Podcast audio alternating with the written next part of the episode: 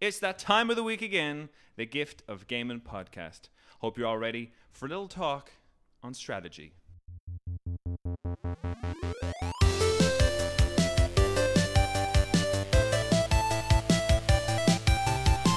It's me, your host, Darren Wade, and today I'm joined by the PC playing, console hating Canadian himself, Chris Robbins. Chris, Uh, hey, how did I get the console hating part? I I because I it's own a Switch. Like I have consoles. yeah yeah, but, you know, but it, it's a, it rhymes really well. you know? Okay, all right. You know what? For the And you're the PC guy. For the content, I will accept it. Cool. Okay. And that's that's you forever. You hate consoles forever. That's you. Okay. That's you. All if right. anybody asks, you still hate consoles. And today, also joining us for the first time on the show, Colm Nolan himself. Colm, how are you? I'm fantastic, Darren. Thank you for having me. Of course, of course. You are the strategist, uh, which leads me on to what this week's episode is. We're going to talk about a little thing called the genre corner. We'll every now and then we'll just talk about a certain genre in video games that we love to play. And this week we're talking strategy. But before I get into that, fellas, before we get into the nitty gritty of tactics and strategy and all that real time bullshit, let's talk about some housekeeping, some things, some up and coming things. The listeners will be pleased to know that I don't have to just send us an email anymore. That's right, I finally did it. I set up a Twitter. I've no idea how it works, you- but you can tweet me, tweet us at Gift of Gaming Pod, uh, and I think that's what you do. I think people just at, yeah. at me, Yeah. tweet Yeah. me, at me, at us. Yeah, just at us at the Gift of Gaming Pod. Or no, sorry, there's no the. It's just oh wait. No, there's no the. Yeah. It's just at Gift of Gaming Pod. Yeah, so you can tweet us. You don't have to email us anymore. You can tweet us now. And also, we set up the Patreon page, right? So and I know, you know, we were doing the post show last week. We were kind of a little bit like, y'all give us your lunch money, whatever else. But legitimately, this helps us to pay off all this stuff that we've put together for the podcast to help us make better content. So, for the cost of a coffee a month, fellas, mm. people can hit us up on our Patreon and they'll get access to our bonus shows and our post shows. They'll get access to an exclusive community on Discord, which I might leave in your hands, Chris. But we'll okay. see. oh, is that? Oh, okay. I wasn't sure if. Okay, I'm taking responsibility for that. Yeah, well, I mean, I don't mean to put you on the spot, but no, no, that's yeah. fine. I don't That's know how fine. Discord works. So I have be great. Discord open like 90% of the time. I'm at my. So y- if you hop onto our Patreon at patreon.com forward slash the gift of gaming, you can chat to Chris on Discord because he'll be there 90% of the time. and also, as a 90% of the time when I'm using my personal computer. okay, yeah, yeah, yeah. We have plenty of time for, for chitter chat. And the last thing is we'll also give a shout out to anybody who becomes a patron on our next show. So if you join Scallywags 1974, wherever your name username might be, we'll give you a shout out. We'll let you know. I don't know why I went for Scallywags, but but there it is. I it thought is. that was a real person. I was just like, who is this? This is amazing. Our first patron, Scallywags. No, that's that's a lie. So uh, what else have we got on other other bits and pieces? Okay, so Games Club.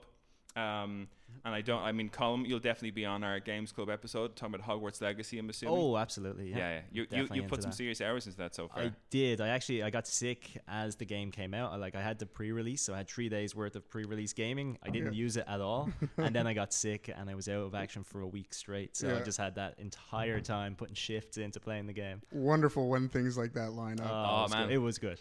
when they line up inverted commas, I'm making those inverted commas thing. But no, that was that was sweet. So the Games Club thing will be happening uh, sometime in March. Uh, we still have to get the the cogs in order to see who's coming on, but I know myself and Colm will definitely be there. Uh, Kev will probably hop on. He's a he's a Hogwarts fanatic. I think Craig is pretty interested. He's And- already been taking down notes. Okay, So, okay, yeah. sweet, sweet. So that'll be the that'll be the the foursome. I'm looking forward to that. So that's that's up and coming, a thing to look forward to. So if you are also playing Hogwarts Legacy, listeners out there, uh, make sure to, to catch up. We have some of us have finished it, some of us have not. I myself am, I would say like maybe forty to fifty percent through the game, so not very far. But uh, yeah, so we'll kind of do a, uh, our own review on what we've enjoyed thus far. We'll kind of keep it relatively spoiler free for those still playing it, but we'll we'll get into the nitty gritty of it. And I think that oh yeah, and we're a little bit late this time around, but our March or February news episode will be next week. And to kick us off, Colm and Chris, I'd like to wish you guys a happy Pokemon Day. Pokemon Day. February 27th, it's officially Pokemon Day. Is it Pokemon Day? Pokemon US Day? release, Japanese release. We're, we're I think going Japanese release, so red and blue over in Oh, Japan, I would assume. So, yeah, yeah. yeah. So we Red are. and green in Japan, wasn't it? Oh, yeah, we never got that here. Yeah. Yeah. So it's Pokemon Day. So, uh, you know, hip hip hooray for all that time we played Pokemon. All those Snorlax fans out there, I, I love you. I see you. I see you, my boy. Uh, yeah. So this is here's we're gonna we're gonna ruin the secret, ruin the mystery now. Uh, February 27th is uh, Pokemon Day, but you'll notice you'll be listening to this at the very earliest on March 1st. That's because I don't do this live. we don't have the time to do this live, and I need a couple of days to uh, to edit. So uh, if you're listening to this, happy. I hope you enjoyed your Pokemon Day and you played some Pokemon two days ago.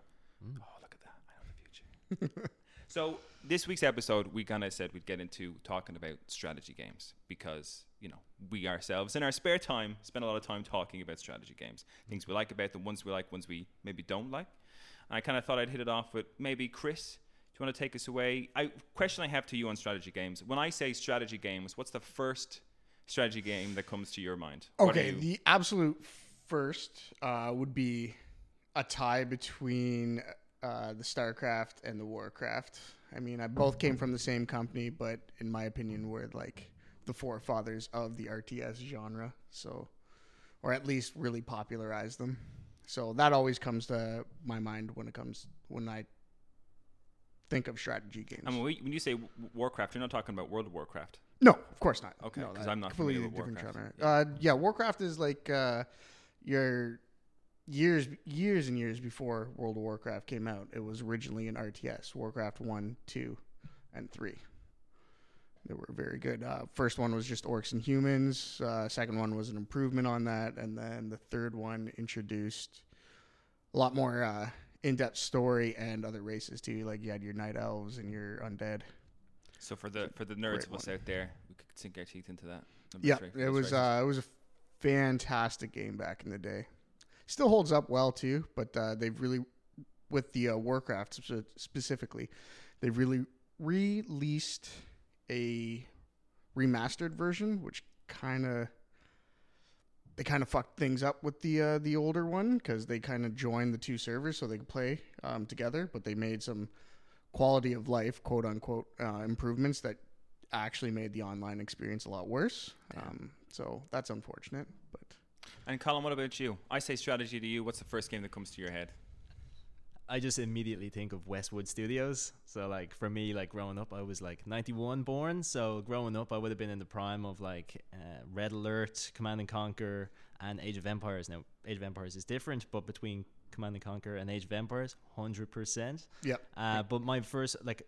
I would like to talk about Age of Empires 2, but my first experience was with the first Age of Empires, and like even like little things before, like I would have been pretty young back then, so I got more kicks out of like just doing the create your own scenario kind of thing and just building maps and just being like, "Oh, this is a nice little town over I'm just, here," you know. Spending a bit of time in peace and quiet here. Yeah, and there was like little cheats you could get in the game that would be one. I can't remember the exact code you'd input, but you get like a cheetah or something like that that would shoot missiles. It was just like, oh man, that was just a fond This is so this is one thing that I really we really need to do as an episode is the greatest cheat codes. Oh, yeah. we Oh, come yeah, that's a good idea Because we too, like I think in one of the last episodes we talked about someone talked about some amazing cheats. up, up, down, games. down, left, right, left, right, A, B.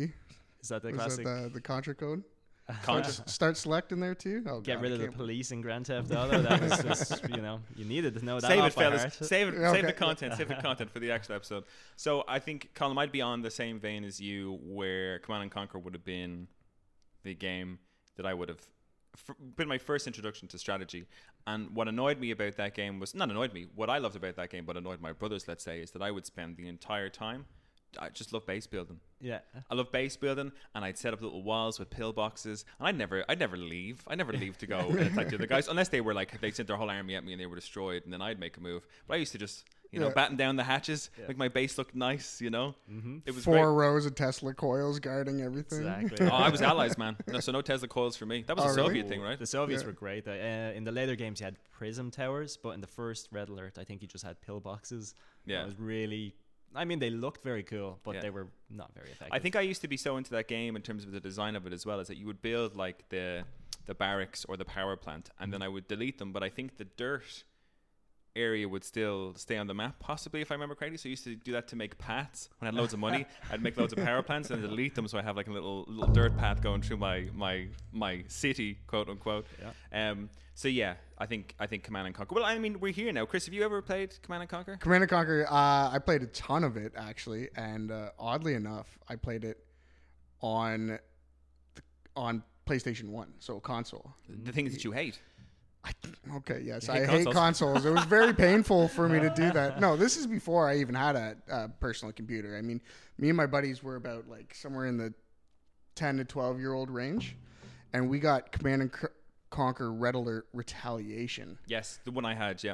Two copies of it, two TVs, two PlayStations, and we'd do Link the them. network Yeah. cable connection and play against each other. Nice.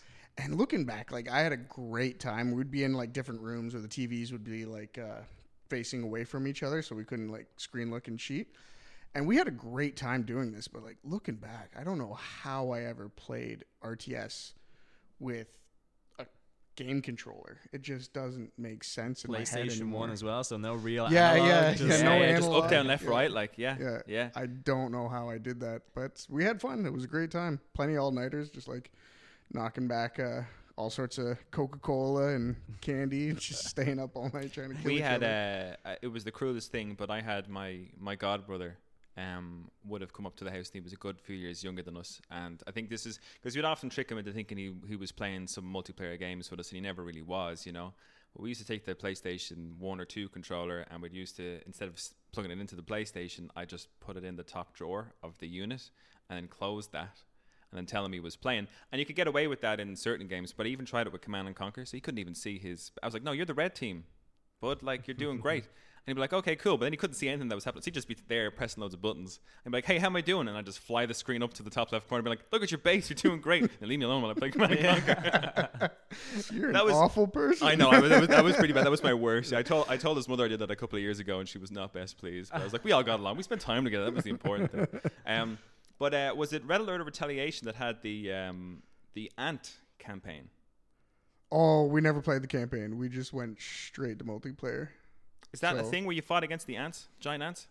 Mm, Not sure. I remember Tiberium Oh. some the kind of factions there, so I don't think any of them were ants. Oh my Might god! have been man, is this, retaliation. um, was I no no. I, I remember what you're talking about. Actually, it's ringing some bells.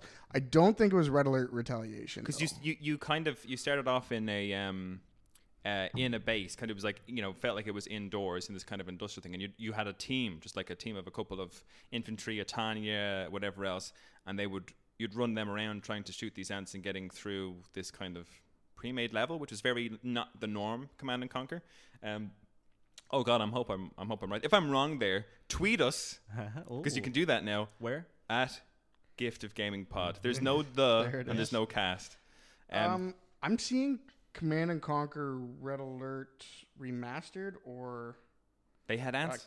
Counter Strike. Command and Conquer Red Alert Counter Strike. okay, maybe it was Red Alert. I, I- as long as there were ants, as long as I wasn't dreaming, because that was a pretty, pretty vivid dream. Mm. Well, there, That's- was, that's the there was a ton of red alerts. I don't like. It was kind of confusing.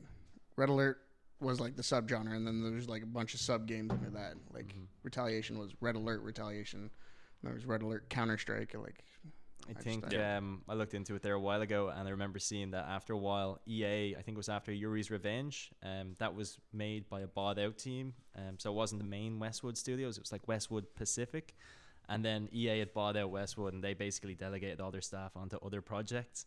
And basically, Westwood would like then start to fall apart just because of EA's involvement in it.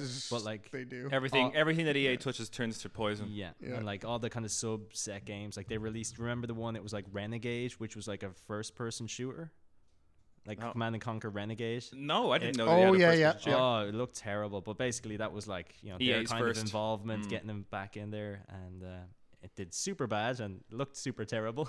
Good, good. So they ruined another genre, another another franchise, I should say. That's really early days as well, so like you know, they got a history, still doing it. This So yeah, amount Command and Conquer was it was a good one. Um, again, I think uh, playing that game, uh, an interesting part to talk about for that would have been the um the campaign. Like, so we had they had the interesting cutscenes, which we would never have been introduced to before at, at all, Yeah, which was like those motion live, capture kind of those stuff, motion, but they were like live actors doing Yeah. scenes. Yeah, in full and yeah. famous actors as well. Like there's one or two. Like the president of the United States in Red Alert Two is like a very famous actor. He's in. Um, oh, I'd have to Google him and I'll tell you his name after, uh, or I'll do it like in the next little while. But Yeah. uh, you also have. Do you remember in Ace Ventura: Pet Detective? Yeah. He's the guy who uh, is having the party. He has the like shark in his. Yes. uh, that famous guy is He's the president. No, he's Yuri. Oh, he's So sorry, of course. he- Yeah, he's yeah, like yeah. the psychic evil guy, and he's really hamming it up, and he's fantastic in it. Yeah. Like, I think even in the third one, then they brought in Tim Curry, and he's just fantastic. You, you cannot Oh yeah, Tim that's Curry. right. I remember those cutscenes being pretty campy too. though. No, they were they were so hammy. Like they were really like uh, I mean, you've got like movies and you've got theater Yeah. and you've got Command and Conquer cutscenes, like you know, was for hamming it up. In the late '90s, like I mean, graphics was terrible, so it was a great choice for them to im- put that into And- it because I was like, this is amazing. Yeah, yeah, How I was in it. doing I was sucked in. It's, it was that kind of first mix of like, you know, and again, and I would have said to you on plenty of the podcasts before, Chris, I'm all about the narrative, but like that's how you sell it to me. Get people in a panic room, you know, or a strategy room, a war room, like talking about what you got to do next, because they looked at you, didn't they? They looked at the at the screen as Yeah, if they're Commander. talking directly to you. Yeah, Yeah, yeah, like- yeah. That was that was great. Hmm. Command and Conquer, what a great game. So w- one of the ones that you mentioned, Colm, that we actually ventured into recently. Well, I say recently, it was during the pandemic. You and me were playing some online Age of Empires two. Oh, of course, yeah, the best one. Yeah, the best one by a long shot, and it was it was funny because it's it's one of those games that's so because you know with Command and Conquer, the only thing that you have to get in that is the kind of you got The ore, The or ore. You can also take like certain buildings that will maybe generate you money over time, or Yeah. even like give you the uh, ability to like get like paratroopers or something small like that. yeah. You know? Whereas so that was the only kind of collection of resources in that, but I think Age of Empires two was the first my first experience into a strategy game where you multi resources are Yeah. required and you really got to strategize not strategize like obviously it's a strategy game you could just like if you're playing on easy difficulty you could just like take your time build your settlement people can attack you and you just be like yeah come at me i'll just like but fend you, off you and- me played a few games on hard and we kept re- we Oh, kept restarting it I think we, it was we never medium. I don't think it was hard. I think. Oh my I, God. Like, like we did discuss this earlier. Me and Darren do like to kind of just like sit back, make sure our settlements are looking nice. We had a nice woodland area, and there was only two access points to get in, and we just basically got cornered and trapped and Yeah, just yeah, like we didn't know where absolutely to advance at all. obliterated. But I think that was for me going into like Age of Empires thing. That's the kind of the real kind of strategy games that I've Yeah. definitely gone to love as time has gone on in terms of uh, that whole resource collecting to build the things that you need and and that. Um, but that was really really good. But one of the things I was frustrated by was that Age of Empires, being the game that it is, I could run Age of Empires two on my laptop because it's a crappy laptop. But Age of Empires four is out or coming out. Yeah, I think it Uh, it's out. out. I think it's out yeah, now, been yeah. out for a bit. Yeah, uh, there's no way my laptop's playing that game, and I would love to be able to play a new version of that because they look, they look fantastic. Yeah. yeah. Yeah, and they're uh it's kind of surprising how like uh resource intensive those games can get. So yeah, it's unfortunate you probably want a bit more of a powerful computer. But Yeah. and stop playing consoles that you hate so much? I'm I'm, I'm really, I'm really, I- I'm sorry, Chris. I'm really loud on this on. The guy doesn't I mean, consoles. yes. All everybody. right, fine. Yeah, stop playing you stupid little baby toys. And yeah, that's what I want. That's what I was looking for. Yeah. Okay, so I guess you know we've gone on to you were kind of saying StarCraft or Warcraft. yeah, Yeah. well, I barely touched on StarCraft. I Yeah. played a ton of that like back when it first came out. Um, my one friend is the only one in our group that had a computer, so we just go, all go to his place and take turns on the sitting around and playing somebody online or just like against bots. But years later, like sometime in my early 20s, I made friends with uh, a coworker when I used to work in the at a hotel, and he got me back into StarCraft. Well, StarCraft Brood War specifically, it's the expansion. But uh, since like the servers were kind of dead by then, like they were still up, BattleNet still allowed you to connect and play, but the community was kind of dead. We he got me to install like a well, I wouldn't say a private server, but another like public server where all the last like vestiges of players still existed for StarCraft. and It was called ICCup. And Nice it was yeah, it was just um someone else hosted all the like the online space and they uh, you'd have to launch it through a separate launcher and like it would had all the like the anti anti hacks and cheats running in the background but like that's where all like the people left playing the game still played. And man i like i probably never won a single game on that server because they were just all so good by then. And the problem too is like i have fun but game could go on for 20 minutes but you've technically already lost, lost. in like the first 30 Yeah. seconds because they built this one thing faster than you did It's kind of it's kind kind of that that, that same uh, frustrations that I had, and then this isn't strategy, and, and maybe I should be slapped on the wrist for talking about a game that's not strategy on the strategy episode. But like when you're playing battle royales and things like that, and you get that moment where you run, run around for 20 minutes, Oh and nothing know where you're happens, and then someone just comes and kills you. It's kind of Mm. like, oh, did I just waste 20 minutes? But the kind of same thing with StarCraft. You're just playing with people who are just way better than Yeah. you. But there's so much to it as well. So like you'll notice this with like um, Age of Empires as well. Like there's like inputs to like deploy units to select certain types of units. Oh, and yeah, If you don't know all of them and Yeah. you play against either a hard AI or some kind of veteran who's been playing the game for ten plus exactly years, like they, they just- can select whichever like uh, squadron they want just by hitting like the two key and like Yeah. they know exactly where Yeah. that is Like- it's like everything's hotkeyed and yeah.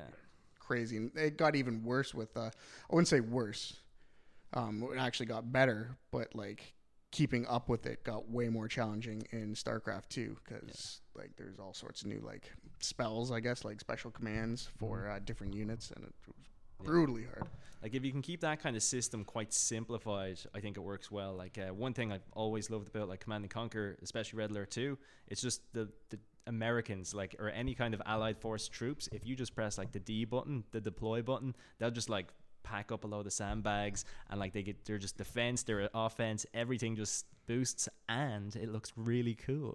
Wait, wh- which is in, in which game? in Red Alert 2 so Yeah, when yeah. you uh, when you like select a, a standard us or allied force unit and Yeah. you can like you can either double click them and it'll give you a little icon you press that and he'll just deploy sandbags and he'll like bunker down whereas if Oh, you okay. just like select like a mass like 10 20 of them however amount and just press deploy or d uh, they'll all do that in unison. And like it's just nice to like you know point out a place from your bunker to like maybe a point that you want to defend send 10 of them there 10 of them somewhere else 10 of them Yeah, there and then all at unison just deploy them and you're just like I don't have any power, but I'm safe. Yeah. this is just infantrymen, but I'm Uh, happy. Yeah, yeah.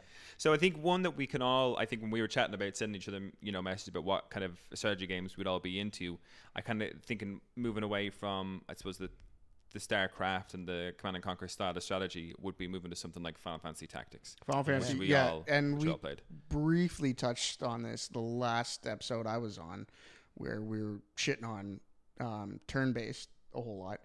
But the only way turn based is still enjoyable to me is in the strategy kind of like game space. Yeah. Mhm. So you, the likes of Final Fantasy Tactics, and even to an extent, I guess like Civ. Um, probably don't want to like jump right into Civ on this episode, but definitely like Final Fantasy Tactics. I'll even go back and play it uh, often. I think I opened it up a week ago on my phone and Uh, kicked you- off a new save. Are you I've done playing? that a couple of times with the Yeah. emulator, yeah. Yeah. Are you guys t- on the emulator? Are you playing the original Final Fantasy Tactics, or are you playing the kind of the remake? The, Uh, the remake, the the remake with the uh, two classes, two new classes, and the new dungeons and stuff. Question for you, uh, Chris, because I remember when I started replaying this months and months ago at this stage, um, I remember asking you, I was going to be like, oh, I'm going to play Final Fantasy Tactics. And you were, said something to me, and I was like, wait, I don't remember that.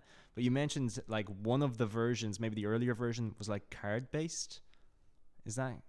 Card based Final Fantasy Tactics. I Yeah. don't think that was me. I've never No? heard of that. I might have said it, men- mentioned to you, although this is a totally different kind of game. But the Marvel Midnight Suns, which I was very keen on playing, Mm. is an XCOM game, but Firaxis and Fire yeah, Axis and that. But it's it that has the card, the card, a card system, yeah. which has been like kind of uh, because one of the things I did want to talk about on this episode is the kind of the style of strategy games that we like. I mean, it's a broad term. Like, I mean, every game you play kind of has a bit of strategy to it. So, like, so, but I mean, we're talking about these. That's why it's these a broad conversation. Yeah, yeah, yeah, It's gonna be great. I mean, if you want to help me narrow it down, Chris, we can try, you know. Yeah. But I think in terms of when we're talking about those kind of games, like the Red Alert, the Final Fantasy Tactics, um, I suppose we'll mention Civ, Civilization Six, which I'm a massive fan of, uh, StarCraft, Warcraft, all of those kind of ones, XCOM, that kind of style as well. Mhm. Oh. To you guys, what is your kind of favorite style of that real-time strategy?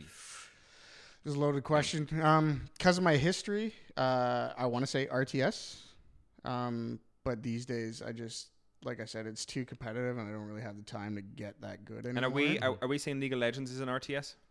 If I were no, ju- no, ju- just for me, League of Legends and stuff like that is kind of it's classified as a MOBA, which I don't even really know what stands for, but that's just controlling one unit and I think when it comes to like these type of strategy games, there's a bit of a macro involved where you have to like control multiple units. Mhm. Like Mhm. You need a squad. yeah, yeah. So even like tactics uh, would fall into that because you at least have a few different units Yeah. that you'd be controlling. And I guess the lovable thing about tactics, and I think you and me talked about this, Chris, from the episode Job that was just the two of us, the job system. the perfected job system. No game has done it as good as Tactics since. Yeah, you reckon? Yeah. Uh, Final Fantasy four was was it four? It was close. What was the one? With, no, five. Five How- was close, but Tactics was the best. And what in where? Excuse my ignorance, but where in the Final Fantasy history did Tactics fall? Was that like pre four, post four, Uh, no, that was around seven. seven? Okay, Yeah, that was around seven. Because I remember playing a version on, I think it was the, my Game Boy Advance. Maybe they might have had uh, the old one. But that game was Final Fantasy Tactics Advance was a bit different. Not as good, but still. Not as good, but stupidly hard. Yep. Stupidly hard. I mean, and like that was a game where I'd play on normal, been like, I got this, and be like, this, th- this game is impossibly difficult, and to the point where, and this is what I think, uh, younger Darren versus older Darren Hmm. would have. I, I think I'd love to play that, you know, Final Fantasy Tactics Advance now, Mm-hmm. because I think I can give that extra bit of time to stuff. Because I'm in the middle of playing Triangle Strategy right now. Still haven't finished it, Colm. Actually, funny Oh. enough, I'm still kind of working my way through it, but I'm playing that game through, and that's really, really difficult. I have a bit of FOMO about that game. But I oh because yeah, you're, Yeah, you're, you're really missing out, and you are missing out because it Yeah. is it is very very good. Um, but that's the kind of thing where it is very tough. But I like taking the time to be like, no, every it's like chess. It's like the chess game. Yep. It's like every move I have to make is hugely important. So I'm gonna take my time here and do this. You know. Mm. So you're kind of RTS. You're kind of that I, style I would is say, your favorite. yeah, I would say RTS.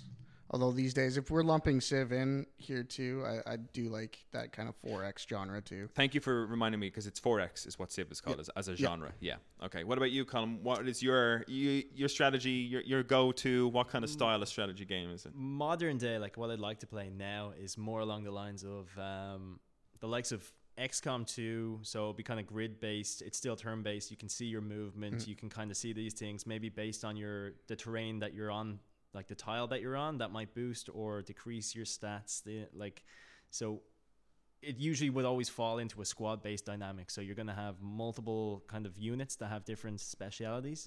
So like if you're always just playing the same game and you know you don't have too much difference between units, it'll become stale. But if you've got like a sniper, a grenadier, a ranger, uh, Every move has a has a different like you're moving these people for certain reasons because of what they're capable and you can of doing. stack up on like one kind of unit that you want. If you want to just like go and just start like tr- raining grenades onto the enemy, Yeah. like that's your prerogative. You go right ahead. If you just want an elite pack of snipers, you know, like you can do that too. Uh, and I absolutely love that. But along the vein of XCOM 2, like one of the games that I got really into over COVID was uh, Wasteland 2. And now it's more of a tactical RPG, but as soon as battle starts, it goes into that same grid style kind of RPG where you position your units will affect your accuracy. Um, like there's bleeding status effects and all these like different kind of things that come into play. Uh, you can also invest into your character, develop them. So like certain people will be lock picks, other people, you know, you can invest in shotguns, assault rifles, sniper rifles. Yeah. Like again, really customize your playthrough based on how you upgrade your units. And then in this game as well, you've like same with XCOM 2, you've got permadeath. So, you know, like if you do something wrong, it's like, all right, am I gonna reload this save from the beginning or am I gonna accept this casualty? And I'm a bit of a wuss when it comes to these games. I hate losing a troop. I'm just like, well, I'm just gonna restart Reset. this. And if that happens too Chris many times, I Third. stop playing. yeah, yeah, yeah. So I think funny enough, my one of my it's that's a great segue um for this the permadeath thing. One of my favorite styles of although I haven't played the newest one, but I played Three Houses, and that would have been the Fire Emblem games. And what I love about those is the relationship building in those games because it helps create a story on the battlefield as well. So like I remember I had this um it was in the game with Chrom and Lucina. I can't think of what that one's actually called now off the top of my head. Awakening, maybe? Um, Awakening, yes. And they had a barbarian guy in that who I loved, and uh, I had gotten my, you know, my relationship to him up to A. You know, it was like you know, so it's obviously g- b- b- based on like your your grade. So a C relationship, a B, A, and S and stuff. So I gotten him up to an A thing, and he doesn't like me the whole way through. So he was like, "Oh, you're not good enough to lead," blah blah blah. To the point where I got him up to an A grade relationship, and you know, he's like, "You're, I was wrong about you, and you know, you're a, you're a good dude." And yeah. so we go into this like, it's, I think it's in the final three or four battles, and we have to hold off at the bridge. And I have the the Lucina or Chrom playing, and he's there. And obviously, if Lucina or Chrom die, I think it's it's an automatic game over for certain mm-hmm. characters. And Chrom and this dude are on the bridge, holding off the bridge, and I, I'm I'm playing it to myself, being like, "Oh God, I you know I can't leave Chrom here. Like I, I can't get these guys get past the bridge. They're gonna flank me." but I can't leave Chrom here. So in my head, I created this whole story this barbarian dude was like, I'll hold him off here, Chrom. You go, I'll save you, whatever. So he stays back there and holds him off, and he's killing loads of guys. And I run away, but like, no, I hope he survives. But he dies, and I had it on the normal standard difficulty where if they're dead, they're dead. They don't come mm-hmm. back. Like that's it. And what was great was he died towards the end of the game and it's, it's unfortunate because i think the way the games are designed people don't the characters in the game don't generally speaking react to a death it's just that character's dead and gone and mm-hmm. no one talks about it it's Yeah. just the game isn't designed well enough to go to that level but playing that game and having him i had this whole thing in my head being like i'll never forget i mean i say i never forget this guy i can't remember his name now but back then i was like i'll never forget this guy but that relationship building thing because each character had their own little mini story with your main character. So while you're doing this amazing strategy game, like these some of the Fire Emblem games are, uh, you have these stories to go like with it, little mini things that you're building up in your head, which kind of creates a whole new way Mm-hmm. to play the game. So I think for me, strategy games, it has to be a, well, not has to be, but I love that relationship building side of it. That, Yeah. I mean, like because you get these guys, and there's another part of strategy where you're pairing them up side by side in battle because they give each other boosts and stats the more they get along and things like that. So, Mm-hmm. yeah, man. I love love that shit. Give me some more of that. Actually, I need to, I need to go back to Three Houses because I haven't uh, I haven't finished that completely. I uh, did Oh, there's so recently many other play. options out there though. Like you could expand your palette a bit, try some other strategy games. With relationships, building things in them. Yeah. Hit me with one.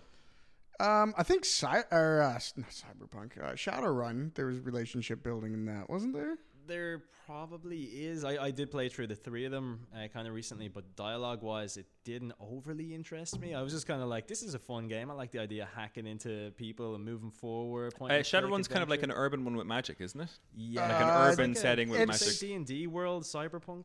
Oh man, it's it's kind of confusing. It's it's kind of like uh, the cyberpunk world, but also mixed. Well, you got your orcs and your dragons Yeah, and stuff okay, like so that. races So and it's, stuff. it's kind of yeah, it's kind of like futuristic or near future D and D, I suppose. Mm-hmm. Okay. There's like hackers and modders and that kind of stuff, and like Yeah. very much so. If you're gonna do a job, you need to like bring one of these hackers with you. I was always my main character was always the hacker. Oh, it's so like you can just get everything, you know. Like Yeah. if, if you're like I like to play like strategy games and stuff as well. Like if you've got the choice, if you've got a sniper or like um, a locksmith or something like that. Like oh, I always want to be that. I want to be skulking around the background, picking people off, stealth killing, maybe like you know getting some of these sweet items and shit.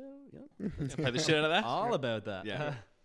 And I think when it comes to like it, setting as well is important in a strategy game. And I think I I know we could, and I think we did say we would probably do a whole episode on 4X games. But the idea of that growth, and it's kind of why I love, let- let's say, Age of Empires, because you're playing at a certain period in history. Yeah. But that idea of the progression through time in your story of mm-hmm. playing it through a strategy game. So, like Civilization, you play through oh it's you know it's the medieval or the renaissance or it's the ancient era all that kind of stuff and i i love that stuff but i have a problem playing those games. It's like like with civ because my favorite um era is always And the older stuff. one. Yeah, all yeah, the yeah. older stuff. Like i, I don't like like, death robots and whatever else. I want people with like slings and rocks you know knocking the heads off each Right. other with those. But i i can i really struggle to finish a full civ game because I love the the start of it and like discovering the map and Yeah, you know and, and again as you said like when you're talking about um, Warcraft or Starcraft the the idea that if you don't do something well enough at the beginning your whole game could potentially be ruined and like that you could place one of your settlements in Civ thinking I've got a good spot here and 12 turns later you uncover a bit of the map being like oh, I should have settled there look at this place look at the cotton and the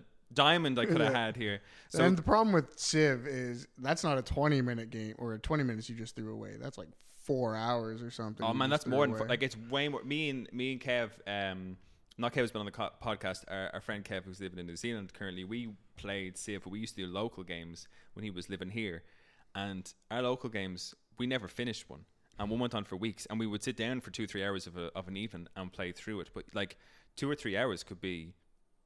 12 turns. The game is 500 do you know what i mean? Like to finish it. And when you're playing with someone unfortunately for me i think i'm a little bit quicker with my decision making i'm a little bit like snap snap decision making oh my god this kev kev if you're listening man you take way too long when you play Civ.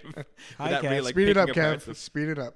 yeah and i guess kind of one of the questions i had for you mm-hmm. guys was strategy games taking in what you kind of as your favorite kind of type of strategy game and i know i'm kind of putting you on the spot here but if you could pick any type of story, be it like a, an anime series or a movie or a franchise that doesn't exist in a strategy game, what would you pull? What like what would you take into a strategy game? I'll take this one just because it literally just popped into my head, and I was like, you know what, that would be pretty badass. Uh, I'm pretty sure you have, but have you seen the movie Starship Troopers? Yes. How goddamn good would a Starship Troopers strategy game be? Like, in the form of like XCOM or something? yeah, like I mean, like it could be anything. It could be XCOM. You could even go down the route of like uh, Age of Empires or something like that, like RTS style, like just Yeah. moving Yeah. forward and then you just uncover a bug hive or whatever. But yeah, like I think you could definitely go down the route of um, Starship Troopers. Starship Troopers XCOM esque style, you know, Yeah. like uh, they'd probably have to invent brand new bugs like that take humanoid shape so that you don't feel like you're always just slaughtering Just like, you bugs, know, yeah. I'm- I'm some species that you're like they might be the good guys. yeah. Am I the bad guy? yeah. could- Am I a fascist?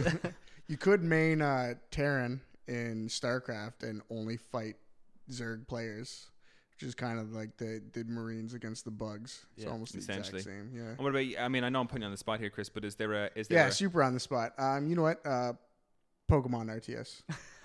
just send in well, like yeah, are they yeah, already just- kind yeah. of strategy? Yeah. Uh, they they have a MOBA. Um, Pokemon. Oh God, what is is? Unite? Pokemon Unite. Yeah, it was it was all right. I played it a lot in Canada because I needed something to do, but So it what wasn't great. what style? Like you're taking the Pokemon. What I'm talking style? like RTS. So you got like a bunch of like Snorlaxes blocking the way and like of your base, and then you just like flank your enemies with like a squad of Pikachu's and just zap them. It's, it's Pikachu's and rocks. Pikachu's, throwing yeah, yeah, yeah, exactly.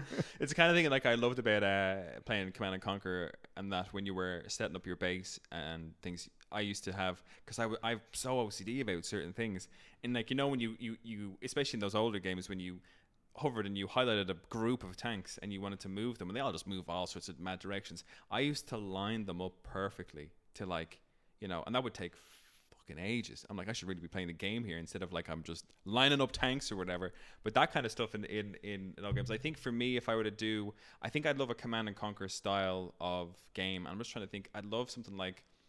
It's hard to do because uh, Command and Conquer is these kind of armies, but I'd love like an Avengers, like a Marvel, in that vein. But there, there are too many individuals. Yeah. I think in that. So you'd have to have like that. That would fall into like the XCOM thing if you were to do it. I mean, Midnight Suns exists, but yeah, but it's also a card game. Like, Yeah. they, they had a really Boo. cool concept, and I'm not like s- shitting Hey, on man, card games ragging or whatever, because some of them would be great. Final Fantasy Eight, you know, like best card game Slay ever. the Yeah, is But the in a card tactical situation, I don't know if it's like it's the same as equipping like materia or some kind of like ability, whatever. But it also kind of takes you out of it. Like uh, it just means that when you're back at your base before you go out on the mission, you do have to like take more into account like your, what your ability is equipped and stuff like that. So yeah. I mean, I guess I don't mind that. Like if it wasn't a card, if it was just like an Kind of like RPG slot, kind of- yeah, yeah, exactly. style. Yeah, like. I'm fine with that. But when you start talking about cards, I'm just like, that's not my kind of game.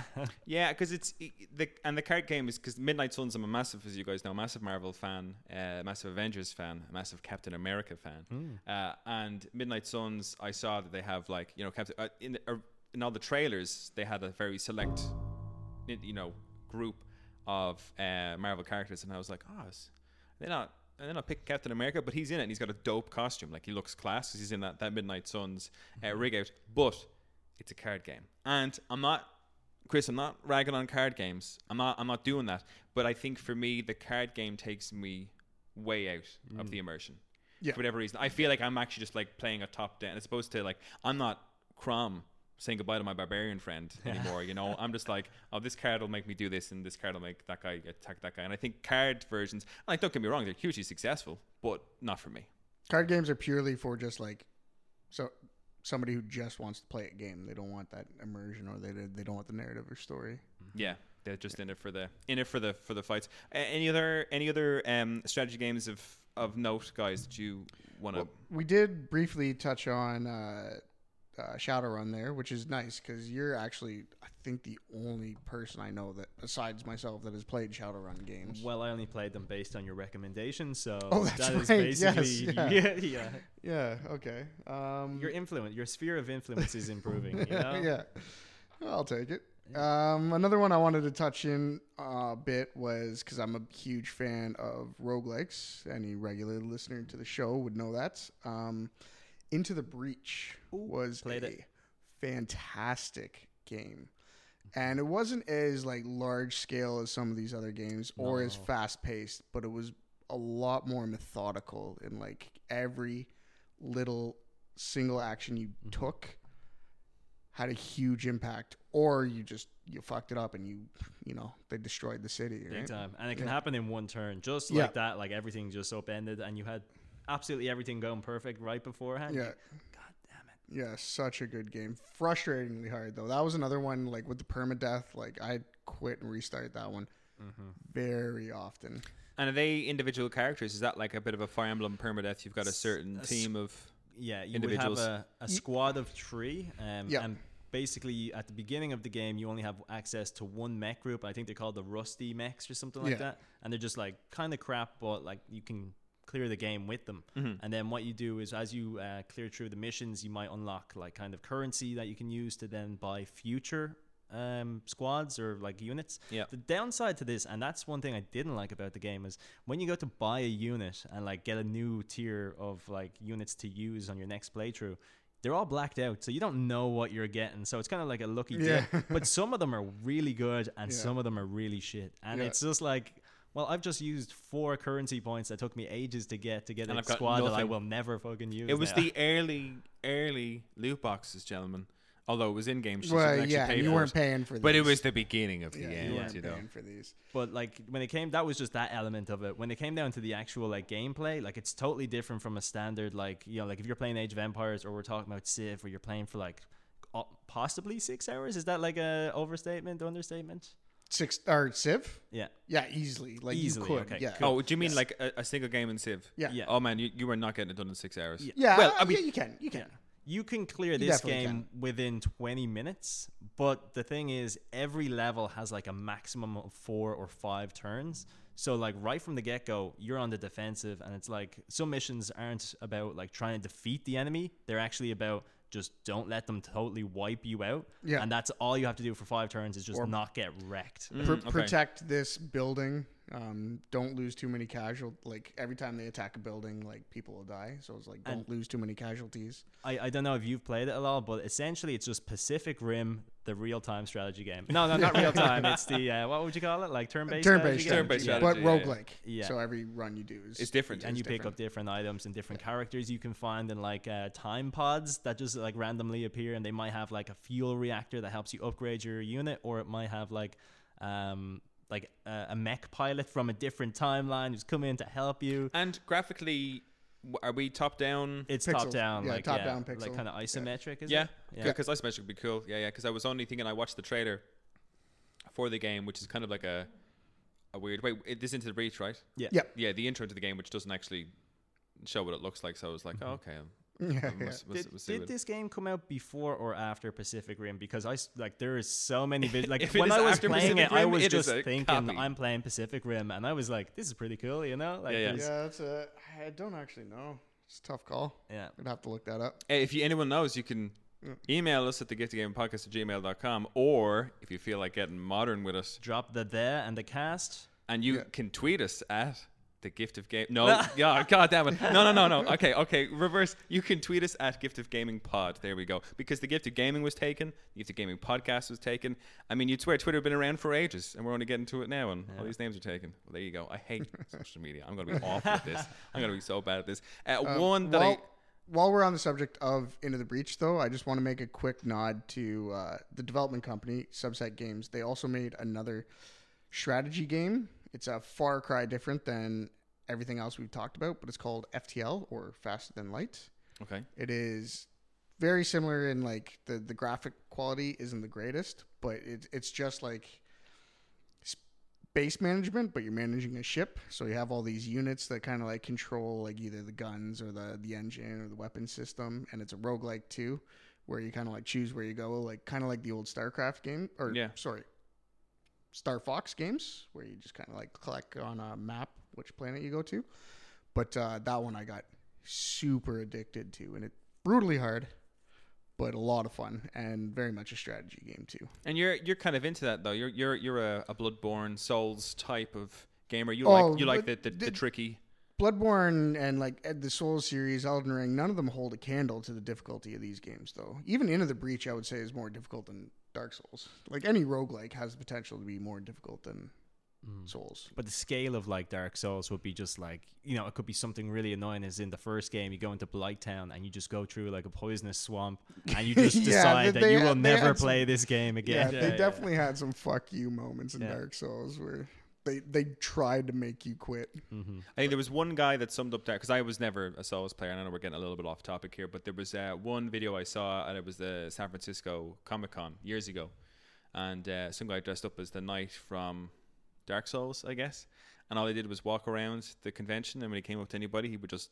roll, like dodge roll around Yeah, them. yeah. Never spoke to anybody, never said anything. they just walk up to people and just roll around them afraid, just and then get up and walk away. And I was like, yeah, that guy knows it. That guy gets it. Like, you know. Uh, one game I didn't actually, it's only just come to me now because I, I touched on it in a previous show and uh, it's not a game that I ever got into. Our friend uh, Andy would be big into these. He's always tried to convince me to play any of the Total War games.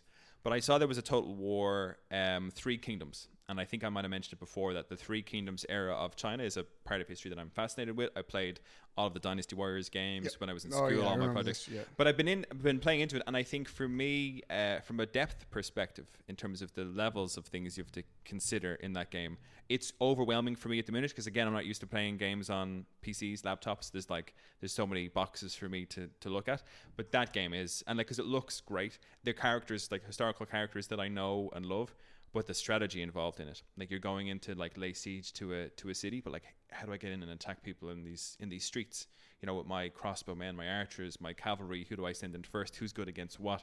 That game for me has been a real kind of like breath of fresh air for strategy games because I think I got a lot into those, you know, top down geometric uh, or just like grid based XCOM, Fire Emblem, all those kind of things, some fancy tactics. I've been playing those for years. I've never touched the Total War thing where you're marching an army. Again, it's kind of like a very modern version of Command and Conquer, I guess, in the same kind of style.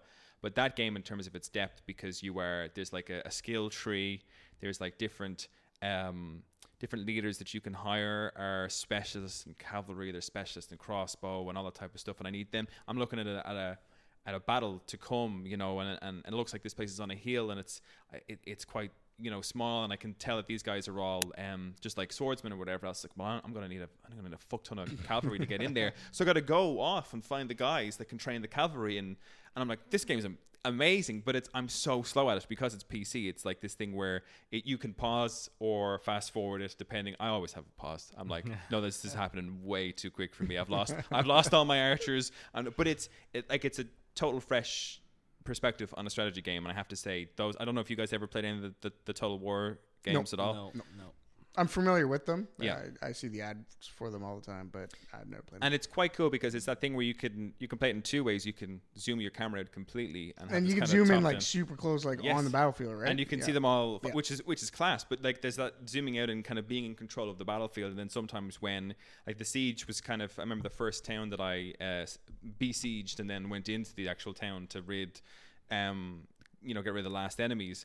I was pretty much guaranteed win at that stage. So I was just zooming down the streets watching my guys, like some of my dudes having a sword fight with other guys and spearmen getting wrecked by my cavalry. I was like, this game is fantastic, but it's just too much for me to watch. It's like a kid in a candy store. I'm like, I don't know where to look next. There's way too much going on. So I've only gotten, I would say, maybe three, four hours into that game and a couple of fights. But Total War as a strategy game has opened my eyes up to a totally different style of strategy game, which I thought was like not dead for me, but I never thought I'd be into it. But I think the fact that it's the Three Kingdoms era, like I know this, I know the history surrounding. it, I'm like, this is this is cool as shit. I love this game. But I think that's kind of good good hustle on strategy games, fellas. I'm trying to think, is there anything here left that I did Well, not? If if I may, while you're like Of thinking course, through there, yeah. I'd love it. Um, I'd love to just quickly go back to Yuri's Revenge, the expansion of Red Alert Two. Yeah. Uh, just because this is like for me anyway, like the highlight of the the series completely. Like it is an expansion, so you need Red Alert Two, and then you can play Yuri's Revenge. Um, it's just fantastic. So it's the same as the first or as the second game, Red Alert. You've still got access to the Russians and the Allies, but then you also get access to Yuri's forces. And I didn't talk about this earlier, but this is like for me anyway. uh, This is like the best thing you could ever do. Like when I was playing games as a as a youngin, like you could get um like every every like country or whatever have like a specialty that they can do, but Yuri's different. Like Yuri's specialty is that you can create a Yuri, but you could also create cloning vats. So you could get like a Yuri Prime, and then the cloning vat would also create another Yuri Prime. And what you could then do with this Yuri is absolutely break the game. You could literally send Yuri, and the other way, like in these uh, games, you can like click on the building and it'll just select the building. If you have Yuri selected, and instead of just clicking the building, if you hold Control and click that building, he'll use his mind control on the building, and you can just sell it. Select the next building, sell it. The next building, sell it, or select a barracks and just start building troops in the enemy's base Your own troops. You could. you, can build like because that becomes your building so you just cr- create that as your primary like barracks and then when you start creating soldiers and you've got two yuri primes so you've got maybe a barracks and you've got their war factory so you've got tanks and troops coming out and like absolutely game breaking but the most fun game Yeah. to play because of it Because you could do that with um, uh, engineers, I think, were the closest I ever got to do that, where you would have to weaken a building enough for an engineer to go in there and then he would take it over and make it your own building in Command and Conquer. Y- No, if your building was damaged, the engineer would fix it. But if you sent an engineer and he could get into the enemy's building, he would take over it straight away. But what would tend to happen is, especially in the early games, the computers would build like walls around their their building to Yeah. stop that, or they just have dogs patrolling. Yeah. So it'd be up to you to kind of maybe get close and destroy the wall with some troops. And when And there's like a clear path, send in your boy and keep him safe while he's running. Because that was that, that that like um, infiltration. That side of infiltration in, in in the Command and Conquer games was class because you would literally like be building your troops inside Mm-hmm. their base, and it was this thing of like it was this rush to be like I need to build. th- The tank real quick, or this infantry guys, Yeah. because I'm getting blasted now myself. Because the moment you appear in there, you're immediately a target for everything that's in just that base. destroyed, yeah. yeah, yeah. and that then, was great fun. So with that as well, like um, with that expansion on the ally side, you could get spies, and spies were the same as engineers, except let's say you sent a spy to an enemy's barracks, you got access to every unit, uh, every unit that that barracks could build with that enemy factions team. So you. Oh, I remember the spies. yeah, Yeah. if you took if you were an ally and you took a Russian soldier, you, You could could have- start creating Borises and Yes. shit like that. Yeah, yeah, and yeah. if you did the same thing to Yuri's control, you could start. I don't know about Yuri Prime because he was like the main one, but Mm-hmm. you could do like uh, Sonya. She was like a sniper, the brutes, and all these kind of Yeah, yeah. characters. And like like the update, it was just a DLC or expansion, and it just it was like XCOM 2 War of the Chosen, just absolutely stepped the game up to another tier of just quality. and again, for me, that's just like the height of the genre. Like I, I like, there's probably better strategy games out there before and after, but for me, it's just like Oh, in there my heart, will be after. yeah, Yeah. It's just, speaking of all these uh, games that we have been so fond of over the years, the StarCraft, Warcraft, Wasteland, Command and Conquer, Age Mm-hmm. of Empires, all the industry big wi- wigs that were involved in making that game are currently they've created a new company called Frost Giant Studios. Mm-hmm. And they're only focusing on a single game with one goal in mind. The game's called Stormgate, and they just want to create the greatest RTS ever made. Stormgate. Yeah, they're currently doing that, and I fucking so excited for it, man. and do you think they'll deliver? I absolutely think I, they'll I've- deliver. I looked into it a little bit just because I didn't know anything about it. I looked into it, and apparently it's like 25% of every other genre of that is going to be in it. So, like, roughly speaking, like, you've played one of those 25% games, so it should satisfy you. to to a, to a, a degree because I've Yeah. watched they had um uh, an announcement trailer that I watched that was quite vague. Again, it was just I mean it's a trailer, so it's a CGI thing of uh, obviously Yeah. setting up the story, but it was quite vague. And I think you had mentioned to me that say Well, that this isn't getting enough hype.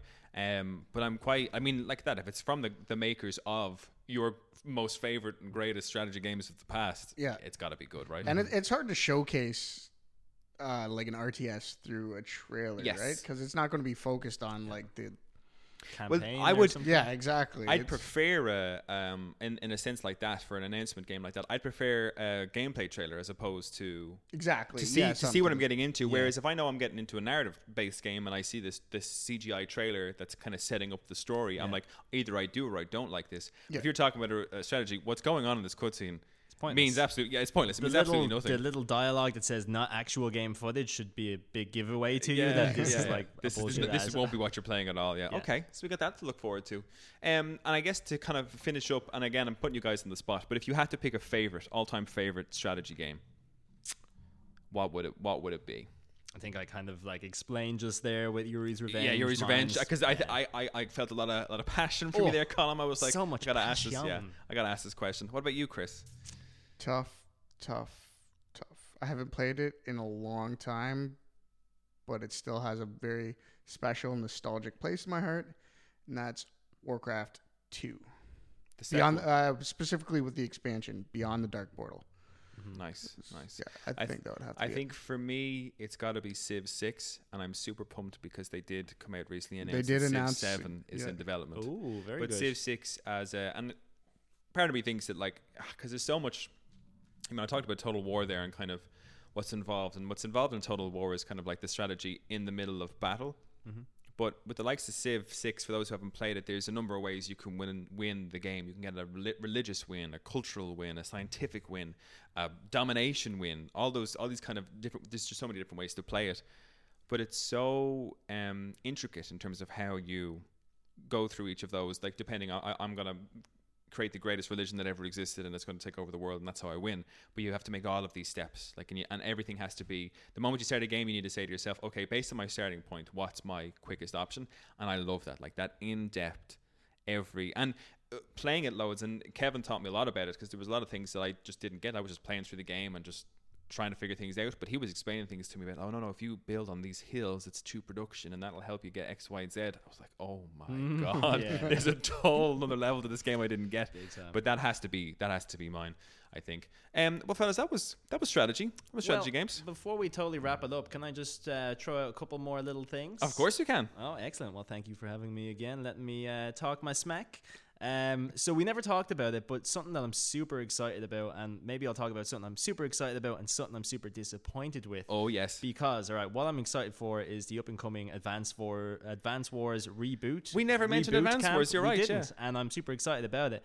But it, like it's a mixture of super excitement towards this game, and I can't wait for it to come out. I think it's due at the end of the month. A- April twenty first, I believe. they Okay, announced so the the end of next Direct. month, and yeah. it's been pushed back multiple times now. And Yeah. I know this because right after Christmas, I got a voucher for like the Nintendo Store, and I was like, "Well, that's getting used for Advance Wars. I need a new strategy game. I need something fun to play." Yeah. I went straight onto the store, and I was like, "It's not here." It was an interesting choice because I think that was the the reason that and admirable that they admirable that they did it, but it, you know, in the grand scheme of things, I don't think it made a whole lot of sense. But I think they delayed it because of the war in Ukraine. yeah, I heard but you that. still have the games like Battlefield and Call of Duty coming out, Uh, no like- problem. And it's kind of like I think they might have shot themselves in the foot here a little bit Mm-hmm. because that's kind of like delaying the game. And it's like it's cartooned. You know what I mean? It's cartoon. There's no violence in it. And you know, one of my favorite things about that playing it originally was that when your infantry went up against your infantry and they shoot at each other, your infantry them would just like get blast thrown. away. They get Yeah. thrown out of the levels. There was no there was no violence, no blood. It's all like just cartoon Yeah, hilarity. yeah, you know, was brilliant. Um, so what are you disappointed? You're just disappointed that it's been delayed or something else? Well, I was by? disappointed it was delayed because it ultimately made me choose a different strategy game over it, which was Fire Emblem Engage. And I Oh. came from playing Three Houses, Yep. which I loved. I adored it. I love a lot of the older games like uh, Path of Radiance with Ike, Mm-hmm. um, going back to like the Sacred Stone with Eirika and Ephraim. Like I played through a lot of them. They're great. This new game, it's got a cool feature in it with these emblem rings, and you can summon forth like past heroes of different games. But the problem with it is two things. One, the story's crap. Uh, like it's it's awful. Like it's it's without meaning. Um, the old school kind of like permadeath faction, you can leave that on, you can turn it off. But then like you just get so many characters all the time that you should only play it with permadeath off. Like it's there's like way too many characters. You will never be able to train them all up. Yeah. Um, and there's just so many negative things working towards it in terms of what they came from. Yeah. So they came from Three Houses where the relationship stuff was fucking amazing. Like Yeah. it was absolutely on point. You could like you were the teacher, so you were able to train up your your uh, units with and people, stuff. yeah, yeah. You could like if you wanted to, a sword user to train up in the lance, you put him in a lance training class with a good professor who can teach that really well. It was really really detailed, really good. The relationships were brilliant. You know, you get people up to S. In this game, the relationships are very boring and vague. You can also get relationships with your emblems. So you could have a conversation with Ike, and the conversation is like one line of dialogue. It's like, "Wow, Ike, you're really strong." He's like, "Thanks, I train a lot." It's, and it's, that's it. Like, it's so it's so stupid because it's it's to me it's so clearly a cash grab in Oh. that like there's been no effort. Like Three Houses, don't get me wrong, you you can play that game you know three times, but you're essentially playing the same, essentially Yeah. the same story and on mostly the same maps. Without any going into any spoilers, but if you select one house, you do have a very different route of gameplay Yes. that you get to play through. Yes. Uh, I did that on my second playthrough, and it was enjoyable. quite fun to see that difference. But if you made the mistake of maybe picking Red and uh, blue. r- yeah, let's just like blue and yellow or whatever like that, and just being like, well, what are the difference between these two houses? There's basically very none. very you little, know? but they still had the the effort. But I I remember seeing the announcement trailer on the Nin- Nintendo Direct ages ago for uh, Fire Emblem Engage, and by the look of the protagonist alone, Yeah. I was like. Oh, this is a lazy game. Mm-hmm. I'm looking at this guy with his white and red hair, or this girl, because you you know you can choose you choose if blue it's and a guy or red, girl. I think it is. It's blue and red Yeah. hair. I was like, this. I, I just looking at the character alone, I was like, this is going to be a lazy game. Yeah. He looked like a character right out of Pokemon uh, Violet and Scarlet because Violet and Scarlet hair. Just, Yeah. And I was like, moving off fuck? strategy, but he will most likely become the next Smash Bros. character. Yeah, yeah, yeah. yeah. He'll, he'll be the main character There's for no the new more Smash Brothers characters, game. but they'll Just- do it for him. Yeah. Yeah, they'll Or have her. a surprise announcement. Yeah. Like, guess what? One more character, Like, and it's everyone fucking hates him. Fire Emblem. that was the worst. Yeah, that was a, and disappointing in that because I enjoyed Three Houses so much, and I think I was talking to, to Craig about this, and he had said that no, no, that was about the normal production time from getting one Fire Emblem game to the other. I thought Engage came out quite quickly after Three Houses, Mm-hmm. I in my think mind. so it did as well. Yeah, But it, it too quickly in that like it- the games have so much to offer because there was that that they, they've it's literally they've got a good one a dud a good one a dud which is kind of annoying because they had uh, Awakening which was great and the one after that was the one with Corrin in it and Yeah. Corrin's a th- that whole thing where you have you can play as the good guys the bad guys or the neutral party was kind of like the precursor to Three Houses and that was kind of a meh game as well so there's uh, th- there's that aspect of it as well where the the strategy aspect of those games is great but they're just getting lazy with them Yeah, and every so often they keep on changing up the formula, which is like totally fine. I get it, but like traditionally, the triangle, the weapons triangle, would be like lances beat uh, swords, swords beat axes, axes beat lances. They're, Yeah. you know, it might actually be different than that, but like that's usually the tradition. And some of the games have just kind of changed that formula around a little bit just to kind of change things up. And sometimes they do it well, sometimes they don't. Engage tried to put in some extra features that like you know you boost up your effects by equipping Ike to this character and blah blah blah.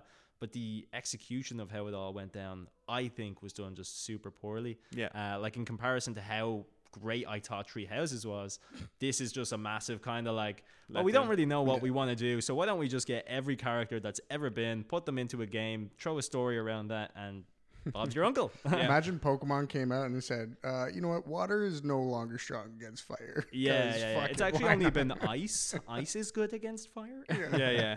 So I think yeah, I, and it's a pity because like that, uh, the, the laziness in that I think it looks great. The game looks better than Three Houses. I think you were saying the maps and stuff like that can be a bit a bit better. But yeah. but this isn't a review of Engage. But in a nutshell, it's bad. It's Very good game. disappointing. If you have yet to buy it and you were on the fence, it's been out for ages. So if you're on the fence, stay on that fence. Uh, or jump over to the other side and get Advance Wars Re Boot Camp when it comes Camp out, one and two. is April 420. Who knows? Uh, is that- Twenty first, you're a day late. a day late. Oh, So that's it. That's it for strategy. Chris, Colm, thank you so much for popping on and giving me your views on strategy games. It's Uh, been your pleasure, Darren. It has been my pleasure. You're right. You're it has been. And before we go, uh, we're hopping on to do a post show after this, which won't be available on Spotify. In order to get get a listen to our new post shows, you'll have to go to patreon.com forward slash the gift of gaming.